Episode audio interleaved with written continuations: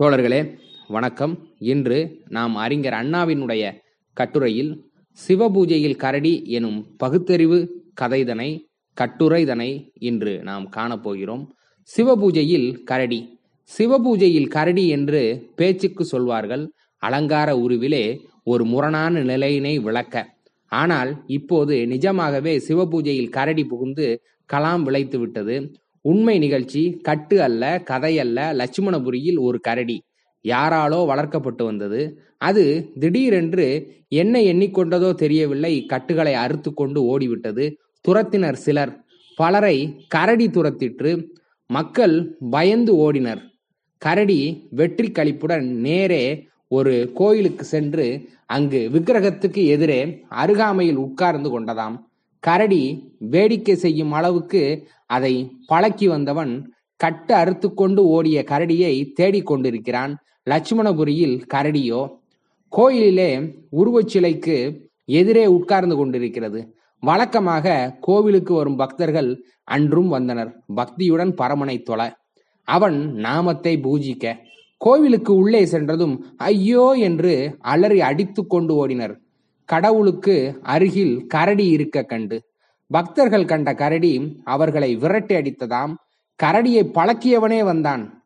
கரடி அவனுக்கு அடங்க மறுத்து விட்டது. கரடி தன்னிடம் பல நாள் அடங்கி கிடந்ததுதானே இப்போது மிரட்டினால் பணிந்து விடும் என்று எண்ணினான்.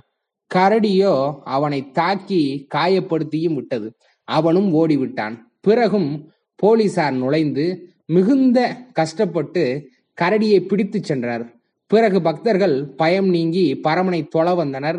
சம்பவம் நல்ல வேளையாக நமது நாட்களிலே நடைபெற்றது. சில நாட்களுக்கு முன்பு இதே சம்பவம் நமது மூதாதையர் காலத்திலே மூதாதையர் என்றால் மிக மிக பழங்காலத்திலே என்று கூட எண்ணிவிட வேண்டாம். நமது பாட்டனார் காலத்திலே நடைபெற்றிருந்தல். அதிலும் லட்சுமணபுரியிலே நடைபெறுவதற்கு பதிலாக இங்கு தமிழ்நாட்டிலே நடைபெற்றிருந்தால் இந்நேரம் கரடீஸ்வரர் ஆலயம் கட்டும் திருப்பணியும் கரடீஸ்வரர் திருவந்தாதி பதிப்பிக்கும் புண்ணிய காரியத்தையும் ஏற்றுக்கொண்டு பலர் பணிபுரிய முன் வந்திருப்பர். கரடி உண்மையிலே கரடி அல்ல. பூர்வ ஜென்மத்தில் ஒரு தவசி நெடுங்காலமாக நெருப்பிலே நின்று கடும் தவம் செய்து வந்தவர். அவருடைய உறுதியை பரிசோதிக்க வேண்டிய கடவுள் பிரசன்னமாகாது இருந்ததுடன் அவருக்கு மனமயக்கம் எவ்வளவு இருக்கிறது என்று சோதனை செய்ய மானசீகமானது ஒருவளை சிருஷ்டித்து முனிவர் எதிரே அனுப்பினார். முனிவர் அந்த மாதின் கூந்தல் அழகைக் கண்டு மயங்கி அவளை அணுகி கொஞ்சிடலானார்.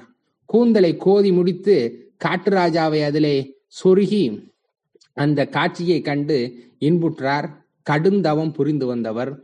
காற்றை குழலாய் கண்டு காமுற்று கண்ட கடவுள் கடும் கோபம் கொண்டு ஏ காமாந்திரத்தை விரட்டத் தெரியாத கசடனே எந்த கூந்தலை கண்டு நீ உன் மனதை பறி கொடுத்தாயோ அந்த ரோமம் உடலெங்கும் கொண்டு கரடியாக நீ பிறந்து உழலக் கடவாய் என்று சாபமிட்டார் என்பதாக கதை புனைந்து கவிதை இயற்றி அந்த கரடியே தான் சாப விபோஜனத்துக்காக லட்சுமபுரி கோயிலிலே சென்று பூஜை செய்தது என்று கூறி விளக்கமறியா மக்களை நம்பும்படி செய்து உடனே கரடீஸ்வரர் கோவில் கட்டுவதற்கான துவக்க விழாவை நடத்தியிருப்பர் அந்த திருப்பணிக்கு களவர கணதான்வான்கள் பணம் தந்திருப்பர் இசைவாணர்கள் தமது இசையை வழங்கியிருப்பர் கோகிலான்களும் கோமள வள்ளிகளும் நான் நீ என்று போட்டி போட்டுக்கொண்டு கச்சேரிகள் நடத்தியிருப்பர். நல்ல வேளையாக சுயமரியாதை உணர்ச்சியும் அறிவு ஒளியும் சற்று அதிகமாக பரவியிருக்கிற காரணத்தால் கோவிலுக்குள் கரடி புகுந்தது.